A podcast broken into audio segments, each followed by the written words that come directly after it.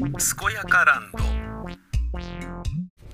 すこすこやかやか、すこやかランド、正国三太郎です。劇団の、えー座長をやったり、演出家をやったり、脚本家、劇作家、シナリオライターをやったり、えーラジオパーソナリティをやったり、ラジオ番組制作会社の社長をやったり、えーコンテンツプロデューサーをやったり、することにより、えー、なんでしょうね、こう、こびられるということが、まあ、往々にしてあるんですよね。で、それは、こびてるつもりではなくとも、まあ、印象をね、よく、えー、受け止めてほしいという、えー、気持ちに正直に、えー、私の前で、うーん、なんだろうな。偽りの自分を出し、えー、まあ悪い言い方すれば調子いい、えー、態度を取るというかね。まあ悪く言い過ぎですね、それね。まあなんか、なんだろうな。愛想よくしてもらえるっていうのかな。っていうことが意外と多いんですよね。で、それに関しては、あの、劇団員の受付システムっていうのがあって、それが非常にあの、便利で功を奏しておりましてね。で、もうめっきりと、えーコロナによって公演をやる機会が減りましたので、まあましてね、こういうところで行ったところで、あの、これを聞いてほしくない人たちが聞いてるってことはそうそうありえないと思うので、はっきり言いますけれども、出演者のオーディションとかね、何かの、えー企画のオーディションとかやるときっていうのは、えーオーディションの会場に僕はいますよね。演出家で審査する側として。で、もちろんそこに、えーまあ劇団のね、まあ何人かにもいてもらって、一緒に審査するわけです。審査っつってもその人たちは話しかけるとかではなく、俺が聞いてね、問答をするのを聞いていて、印象を書き留めるみたいな感じなんですよね。で、その中で審査する分には、当然、えーよく見せようと思うスイッチを入れて入ってきますから、非常にあの愛想が良く、受けがいいわけですよね。うん。ですが、僕は、えー中に置く人間よりも、外に置く人間に、えー優秀な人材を配するように心がけておりまして、それは受付なんですね。で、そこで、えー来てもらったらエントリーナンバーと名前と所属事務所、えーそしてマネージャーさんの名前とマネージャーさんの連絡先を書いてくださいって。ご注意ください。で、あと、まあ、このね、えーそれがまあ、公演のね、出演者としてのオーディションであるならば、えーこの公演でね、えー今の段階で分かってる、え稽古スケジュールがこういう感じで予定を組んでいますけど、今の時点ではっきりしている NG スケジュールがありましたらお教えくださいっていうことを書いてあるんですね。書いておくんですね。で、それに、まあ、書いてもらって、参加してもらっ、あの、書いてもらってね、正直に、それによって、えーまあ、あのよっぽどね、多ければ難しいだろうなと思うけど、良ければね、えー問題はないですよね。で、やる気のある人とかは、やっぱり、あのー NG は一切ありませんみたいに書いてくださったりするわけですけど、まあ俳優ってそういうもんだよね。ごっそり開けとかないと話にならないんで、だからね、あのーラジオのレギュラー番組とかね、そんなね、なんか、ちまちました金の稼ぎ方をしてると、俳優とかにはなれないんですよね。NG 切らなきゃいけないから、週に1回必ず。うん。だからもう全然、なんだろうな、相入れないものなんですよね。やってる人もいっぱいいますよ。ねえ、それはもう、いわゆる、なんだろうな、タレント枠って言われるね、タレント番組っていうやつですからね。うん。なんか、まあ、なんだろうな、雑誌で言うとね、グラビアみたいなものでね、中身なんかなくていいっていうようなものですから、まあそんなこと言っちゃいけない。そこが一番大事だろうみたいなとこでもあるんだけど、そういうような、あの、ことで言うと、空いてることがやる気があるっていうふうに受け止めるのがいいのか悪いのかは別にして、えーそういうとこありますよね。で、そこでね、その、書いてもらう受付のところで、えー、僕は福田っていう劇団員をよく頼んでたんですけど、その、じゃあこちらお名前書いてくださいとかって。まあ、あの、福田はね、すごい、もう、あのなんだろうな、常識人で、有能でね、えー、なんだろうな、まあ、何でもできちゃうし、だけど、それをね、えっ、ー、と、私仕事できますせっていうことを、外にこう出すようなタイプじゃない。まあ、本当にね、えー、優秀なんですよね。もうなんか明治ともに優秀っていう感じの対応の仕方が仕事とかに向き合う上でできる人で、そこがね、まあだから劇団員としては最高にレベルに近いようなところがあるんですけど、その彼女を、えー、置いとくことによって、えー、彼女への反応を後で聞くんですよね。で、受付でね、えー、ここに名前書いてくださいとかっていうような人っていうのは、その養殖の人間がそこにいるなんていうことは、応募者としては全く思わないじゃないですか。だから、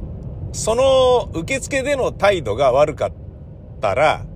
それをはっきり聞いて、でもそれだけでもうその人は、えー、落とすんですよね。よっぽど良いっていうことがない限りは。で、まあ、よっぽど良いっていうことってあんまないんですよね。ああ、やっぱな、みたいな感じなんですよね。いや、すごい感じ、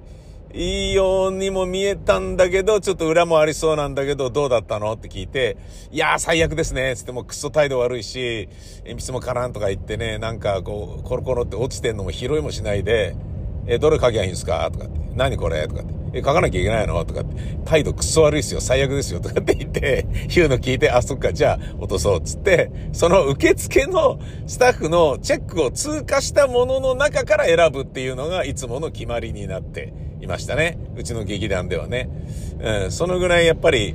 そういうとこって本性出るじゃないですか。うん。で、これってすごい便利で、あありがたいんですよね。っていうのは、やっぱり、エロ親父なんつうものはね、あの、綺麗な女の人に、なんかね、なんか、陽気に話しかけられたりすると、それだけでデレデレしちゃうわけですよ。いいじゃないか、あの子は、みたいになっちゃうんだよね。で、それによってね、まあだからなんだろうな、もうもはや、あのー、レッスン1のハニートラップに引っかかってるみたいな感じのレベルの話だと思うんですよ。ハニートラップって別にね、その、なんだろうな、女が体をね、武器にしてっていうような、なんかね、思い詰めたものじゃなくても、簡単なね、そういうことでも十分にはめられる、型にはめられちゃうわけですよ。エロ親父なんつうもな。でも、それがね、ハニートラップじゃない、ハニートラップっていう言い方はまあね、失礼な言い方になるけど、その愛想の良さに騙されちゃってるな、俺って分かった上でもあえて騙されてでもいいからあの子に騙され続けたいみたいなつもりで使っちゃうっていうのがテレビのプロデューサーでもラジオのプロデューサーでもいっぱいいるわけですよ。だからこそ、そのね、えー、古典的な手法が横行するんですよね。で、これは、あのー、オーディションをやる上では非常に有用なんですけど、で、これが自分の人生でもあって欲しかったなっていうね、ことを思うんですよね。あのー、どういうことかっていうと、えー、その、オーディションじゃなくても、自分が人と知り合うことってあるじゃないですか。で、人と知り合うにあたり、なんだろうなまあ僕と仲良くなりたいとか、僕に好かれたいとか、うん、まあでもそれもそうだな、その、まあゆくゆくはね、自分がなんかね、うん、まあ表方の人じゃないにしても、うん、まあ違うな。なんか失礼だな、俺が言ってることな。なんかおっさんに対しての礼儀として陽気に振る舞う女性っていうのいるじゃないですか。そういうのじゃなくて、そういう女才なさとは別に、シンプルに、えー、なんだろうな。この人に、こう、好かれたいっていうことで自分を作り倒す人ってとかって、あのいるとしたら、それを見抜ける、えー、受付女子みたいなのが いてほしいなって思うことってあるよねっていう。うん。だなんかなんだろうな。日常生活だと、その、福田はいないから、わかんないですよね。うん。だから、すごいね、愛想よく自分にね、こう、接してくれてたのも、あ、要はそれ何こう、好かれたかっただけなわけですか？みたいな。感じになって、で、なんだろうな。まあ、要は、親父転がしっていうことになるんですかね。うん、あのなんか、まあ、上手な人っているじゃないですか。あ、これちょっと今、ほろ、なんかね、えー、ちょっと、品だれかかるような感じで LINE を書いておけば、この人また私をご飯に誘ってくれるかしら、みたいなね。で、私はね、この、このおじさまと、ね、えー、ご飯だけだったら行ってもいいと思っているし、このおじさまが美味しいところに連れてってくれるんであれば、それをたただ、たた酒飲めるのであるならば、それもまるっきりウェルカムよみたいな、えー、女子とかもいるわけですよ。で、これはね、僕がまあ最大者になってから感じたことなんですけど、最大者って堂々と誘われるんですよね、女性からね。うん、あのーなんだろうな、取って食われちゃうみたいなことがないっていうようなね。あとね、一番はやっぱ40代の、あのー深夜放送やってた時ですね。夜の生放送を12時から1時までやってた時期があるんですよ。あの、きつい番組だったんですけど、でもそれがあるってことは、11時には必ずね、11時とか11時半には必ずその放送局に入らないといけないわけですね。ってことは、だから、絶対にホテル行こうぜとか、一発やらせてくれよとかっていうことを言わないだろうなっていうのが分かってるから、まあ誘われますよね。ご飯行きましょうよとかって言って、お前とかって言って。もう、つって。でもそれ分かってても、まあでも女の子とご飯行けるなら行っちゃおうかな、みたいな感じで、実際に時間も潰さなきゃいけないから、だったらね、えー若く綺麗な女子とね、楽しいご飯を食べられる方が幸せでいいじゃないですか。そんなような感じで行くかみたいなのがあったけど、これ何なんだよみたいな、ただの金づるじゃねえかみたいに思ってた時もあって、なんかね、すごい自己嫌悪になったりね、あの、無性に虚しい気持ちになったりするようなこととかも何度かあったんですけど、それがね、あの、別に他の金づるを見つけたりとかね、あとその、彼氏がいないから、えー、つなぎとして、この、最大者のおっさんとかとご飯を行ったりとかっていうのをね、まあ、複数のおっさんをね、たぶらかしながら、えー、繋いでいたようなところが、彼氏ができた途端にも不要になるから、そうすると、こう、なんか態度が表変するんですよね。で、その時に、しまったって、あの時に受付ね、オーディション窓口の 劇団員の福田がいてくれたら、とかね。だから言ったじゃないですか、みたいに。受付がね、あの時受付がいたら、いや、だから言ったじゃないですか、あの時に。でもこいつはダメだぞって言ったじゃないですか、みたいな。ことなんだけどさ、そんなこと、ね、わかんないよ、私生活では。うん。だから、感じのいい人だなって思うんだけど、感じがいいのは、なんか、今ね、必要とされていたから、おもねられていただけなんだよね。ただ、なんか寂しがりだから愛想よくされていただけなんだよね。もうね、ほんとお上手な女性ってね、お上手ですよね、なんか。あの、僕がね、宮川という名字で活動していた時なんかだったら、なんかもう普通にね、なんだろうな、なんかね、仕事で一緒になったタレントさんとかで、ある時期ね、えーある時期を境にそのタレントさんのそのコーナーが終わるみたいなことがあったりすると、まあ今までありがとうございましたっつって、まあプレゼントをするじゃないですか。で、それが、なんか結構あの人なんかブランド物好きらしいぞってなったら、じゃあブランド物買わなきゃいけないのかめんどくせえなって思いながらも、まあね、お願いしたわけだから、立つ鳥後に越さずっていう意味合いで、買ってプレゼントしたことがあったんですよ。まあそれでもあの、面食らうようなバカ高いものではなくて、このぐらいならいっか、このぐらいなら受け取っといて、まあ罪はねえよなっていうね。あれあげたんだからおっぱい触らせろよって言われちゃうかもしれないなっていうふうに思われない範囲のものですよね。そこそこの。あの、なんだろうな、適度なっていうのかな。うん。で、それをプレゼントするんですけど、そういうのに対して、えーとかって言って、宮川さんみたいな人が彼氏だったらよかったのになとかって、どうもありがとうございましたとかって言って、送ってくるんですよ。もうすごいじゃないですか。このトリック。うん。ああ、なるほど、お上手だな、この人っていう、そうやってね、あの、いろんな人をね、こう、手玉に取ってきたんだなっていうね。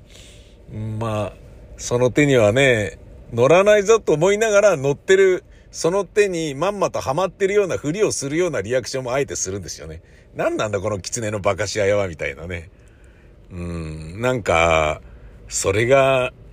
なんだろうなまあそれしょうがないんですよね。基本的に。根本的に、あの、じゃあお前そういう人たちと連絡取るのやめりゃいいじゃないかっていうふうに思うと思うんですよ。これ聞いてる人とかもね。だけど、基本的に演劇やってるとか劇団やってるってことは、人を見たらチケットだと思いみたいなところがどうしてもあるわけですから、その人間関係を、その、シャットアウトするっていうことは、もうここ最近ですもんね。LINE でね、あ、この人非表示、この人、えー、削除とかね、いう風にし始めたのは。60になったからやってるって、まあまあ年齢あんま関係ねえかな。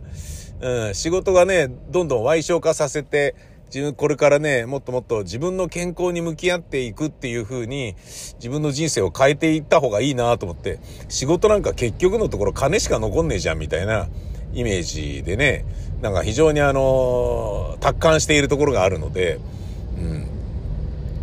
だね、あの、最近でこそね、バシバシ切っていくっていう、感じにはなるけど、でも、やっぱりね、連絡取り続けたい人っていうのもいてさ、それがね、数年に一度であろうとも、あの、元気ですか？って元気ですよとかっていうのであれば、ね、あの、それだけで幸せだったりする相手っていうのいるじゃないですか。だけど、その、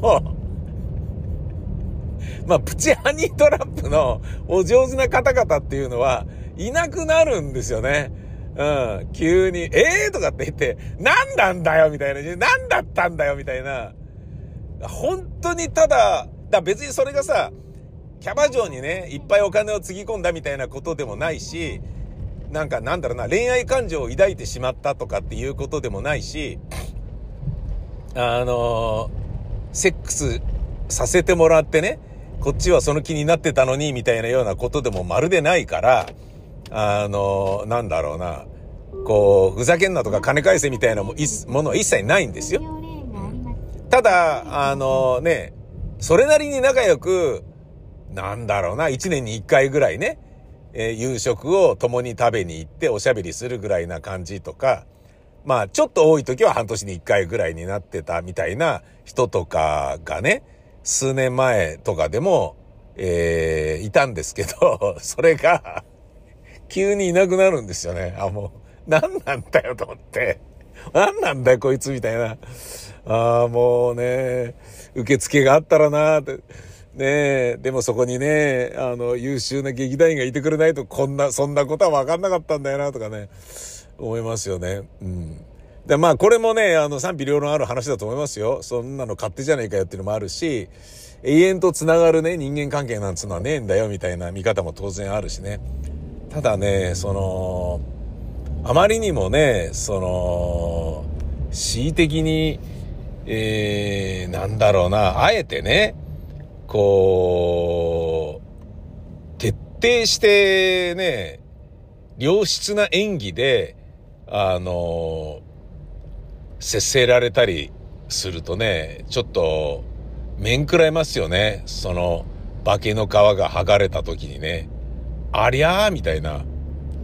うん。なんか、馬脚が現れてきたのかって思うんだけど、いや、馬脚を表したのか、いや、違うよな。なんかちょっと、なんかちょっと、は、なんか、虫の居所が悪かっただけだろうな、みたいな感じで思って流していると、あ、やっぱ馬脚を表してたんだ、みたいなことが気づいて、なんか、ショックっていうより悲しいですよね。ああ、そういう、なんか、普通に仲良くしていた相手でも、そんなドライで、なんか、冷たい応対ができちゃうんだっていう。そういう人間だったんだとかね。でそういう人間ということを知らずに自分は、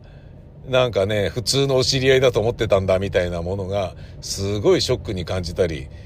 えー、なんか幻滅っていうかね、人間嫌いモリエールって感じです。音声コンテンツ「正国三太郎健やかエンパシー」では皆様からの指令を募集しています。あそこに行ってあれをしてこいよ。地元の自慢のあのお店を紹介するわ。伝承話の元となる名所旧跡などをメールでお送りください。宛先は info アットマークマサさん .info. info アットマークマサさん .info. いろんなところのいろんなものをまさくにさんに教えてあげようぜ。採用された指令はもれなくコンテンツ内で紹介されます。当たり前だね。なんか知り合いに、えっ、ー、と突発性難聴から、えー、めまいを発症しであの、そのまま、えー、片側の耳が聞こえなくなってしまった人がいて、ああ、そう言われてみりゃそうか。なんかね、あの、その人と、えー、その人女子なんですけどね、えー、みんなで飯を食おうっていうことになって、あの、店とか入ると、なんかね、その、そっち方向の人の話が聞こえづらいから、私こっちが座るわ、みたいなことを言って、たんですよね。であ、そうなんだ。うんで、あ、なるほど、みたいな感じだったのね。で、まあ、それね、あのあるじゃないですか。えー、例えばね、サウスポーの人とラーメン屋行くと、あのあ、ちょっとこっちが座ってとか言われちゃうっていうね、あの、ぶつかるからみたいな感じなわけよ。うん。肘がね、バシバシ食ってる、あのね、利き腕がね、バシバシ肘ぶつかるから、みたいなことだと思うんだけどさ。うん。で、えっ、ー、と、その人のね、えー、住んでる町でもあるから、えっ、ー、と、僕が行った、えー、耳鼻科がね、で、その人のことちょっと思い出してたんですけど、久しぶりに連絡してみたら、おう、つって、うん。まあ、それっきり、あの、治ってないんだよね、つって。あ、そうなんだっていうね、えー、ことが理解できたんですけど、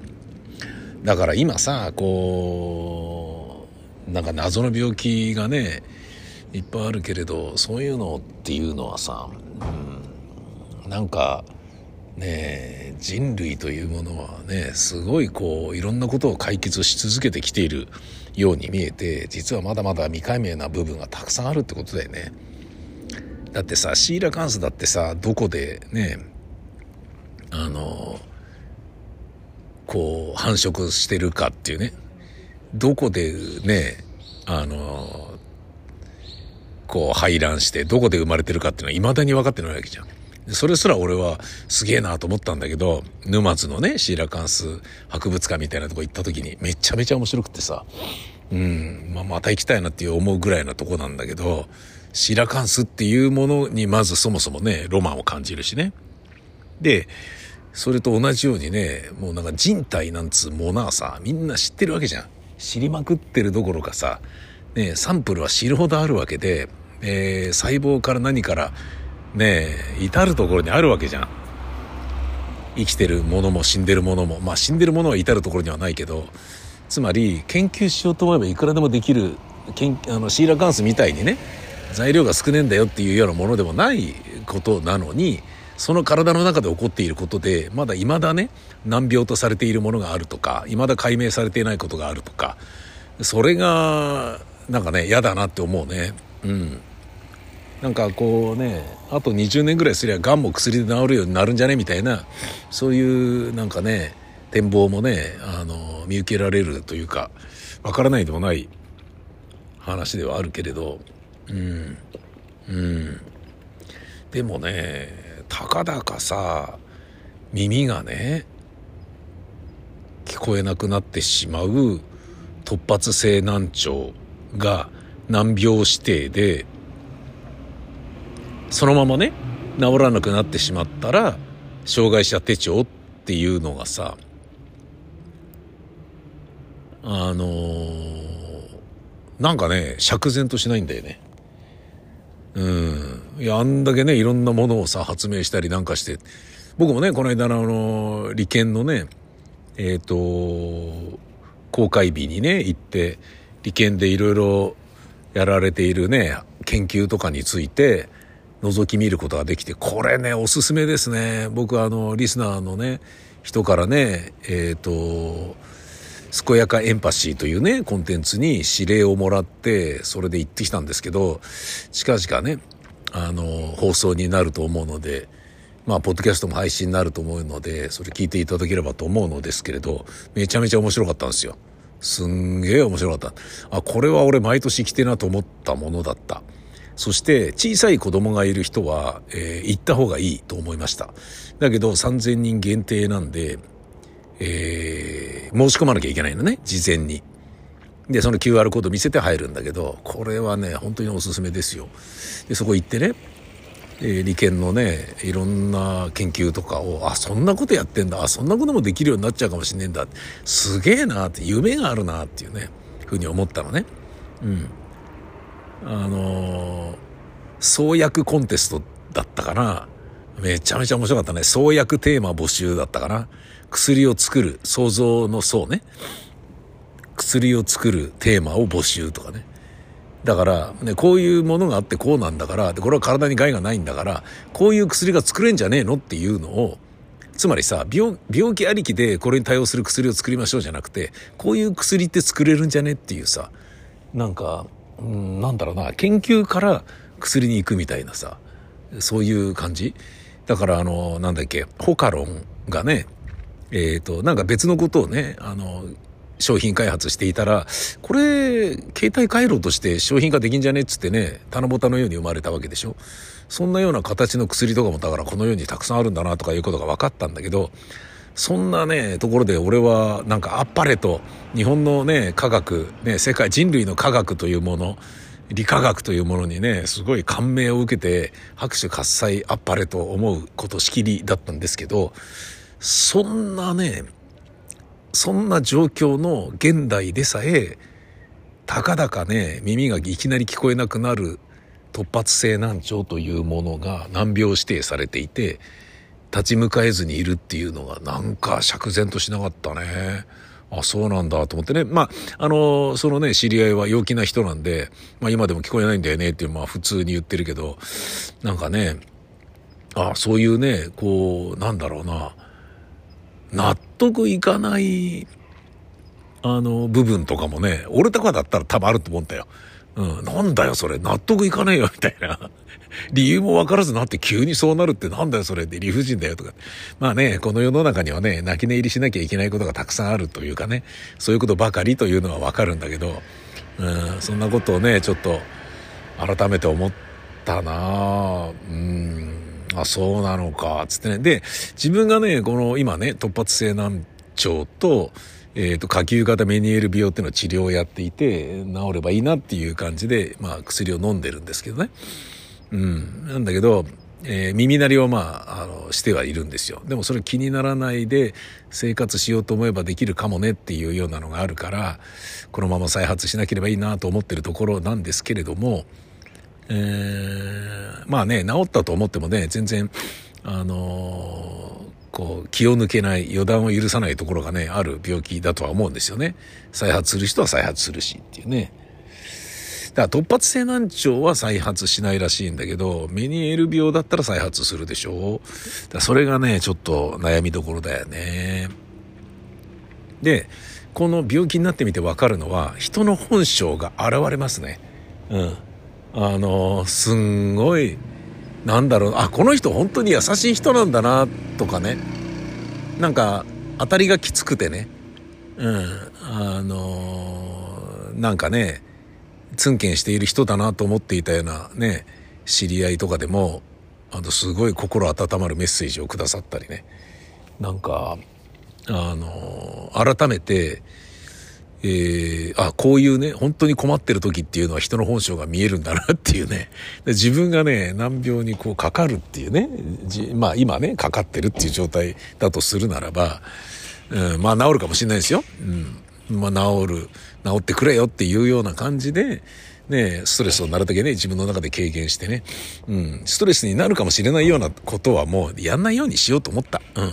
ちょっと余計なことやりすぎた。こうやった方が癒しを得られるかもと思って、癒しを求めるような動きをいろいろね、やってみようかなと思ったけど、癒しを求めることで、それがストレスになって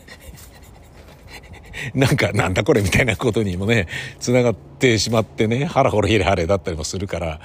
癒しを求めるというよりはストレスのないところに行くっていうことの方が大事だなっていうことで気づいたんだけど、ただそんな中で戦ってる今のね、僕の環境に、連絡をくださる人とかねああなんか会ってそういうこと言ってくださる人とかっていうのがなんかねいてまるで連絡取ってなかった人がねこうだよっつって言ってくれたりとかありがたいなと思いますね。うん本当に。あのー、こういう時にね出ますね。態度にね。それがねなんかなんだろうなうんまあどんなねバタバタした業務をねやり取りをしていてもそういうことをチロッと触れておもんぱかってくださるような人とかねやっぱすごいありがたいなと思うよね。一番僕が面食らったのはですねあのもし本当にあの癒しになるのであればあの内もも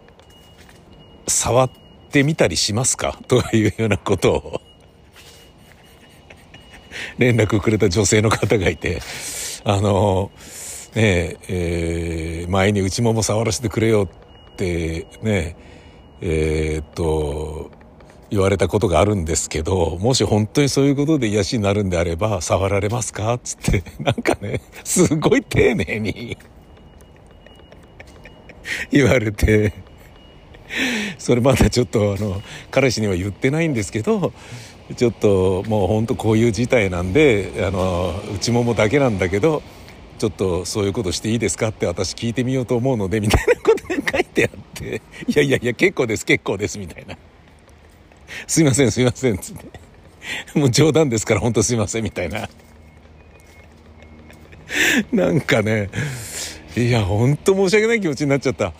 うん。だから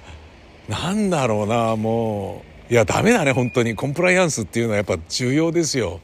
コンプライアンスがまだズブズブだった頃にさセクハラが挨拶代わりだったラジオパーソナリティなんていう謎の生き物がさそれをね挨拶として投げかけてただけなのにそれをお断りしたことが今の彼の、ね、ストレスになっているのではなかろうかとかっていうふうに思ってくださる人がいるっていう時点でもう申し訳ない気持ちでいっぱいだよね。うん